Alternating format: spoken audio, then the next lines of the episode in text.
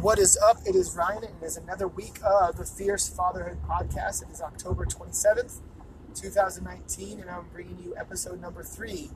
And today I would like to talk to you guys about being present for your children.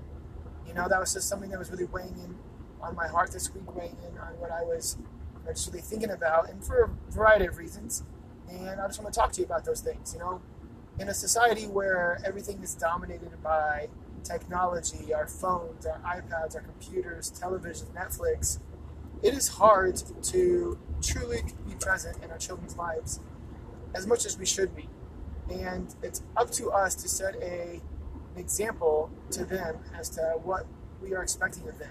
You know, and to many of you guys who are listening to this, you might have kids that are in your teenage years, but my kids are six, four, and two, and I'm setting an example to them as to what being present really means, you know.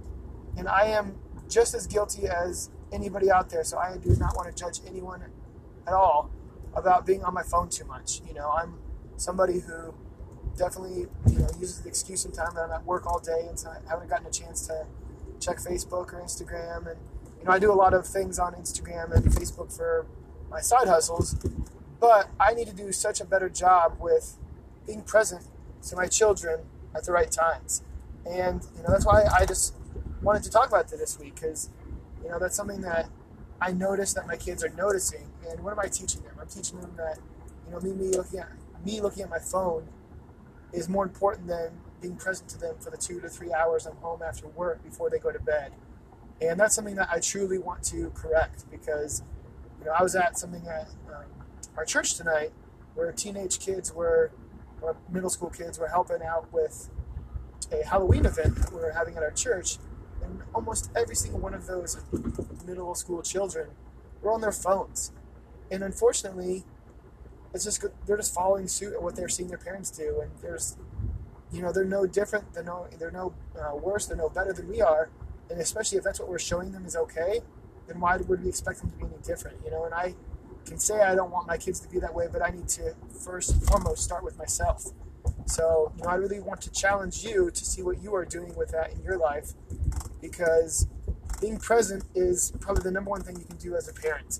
And the cool thing with being present does not mean you have to be taking them out on dates all the time or taking them out on, you know, to the park or playing board games with them.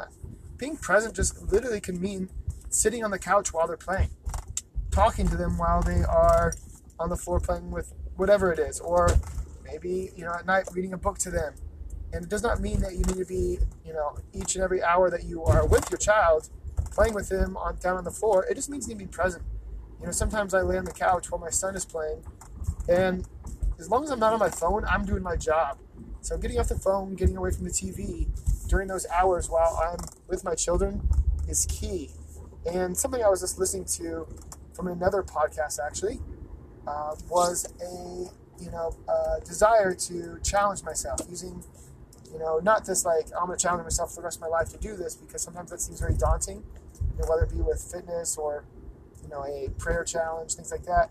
But, you know, 30 day challenge or 60 day challenge. So, you know what I'm going to do is I'm going to do a six week challenge. What I want to do is I want to do a six week challenge to see if I can truly stick to putting my phone away from the moment I get home from work to the moment that the kids go to sleep.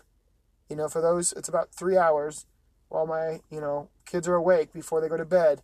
And I want to see if I can do that. And I want to hold myself accountable. Like I said, whether there's you know two people listening to this, or 50, or 100, or more, or just myself, you know, I think it's good for me to challenge myself, and I would encourage you to do the same thing. So, you know, that's what I'm going to do. I'm going to challenge myself to put away my phone until after my kids are to sleep, and see how that goes. See if my kids notice a difference. See if my wife notices a difference. I'm not even going to tell her that. I'm just going to challenge myself because you know, a lot of time you've got to hold yourself accountable. Hold yourself accountable to being a better person, a better father, a better husband, just a better individual all around. So, yeah, that's what I wanted to talk about this week. Hopefully, that's something that can resonate with you in your life. And yeah, I look forward to talking to you guys again next week.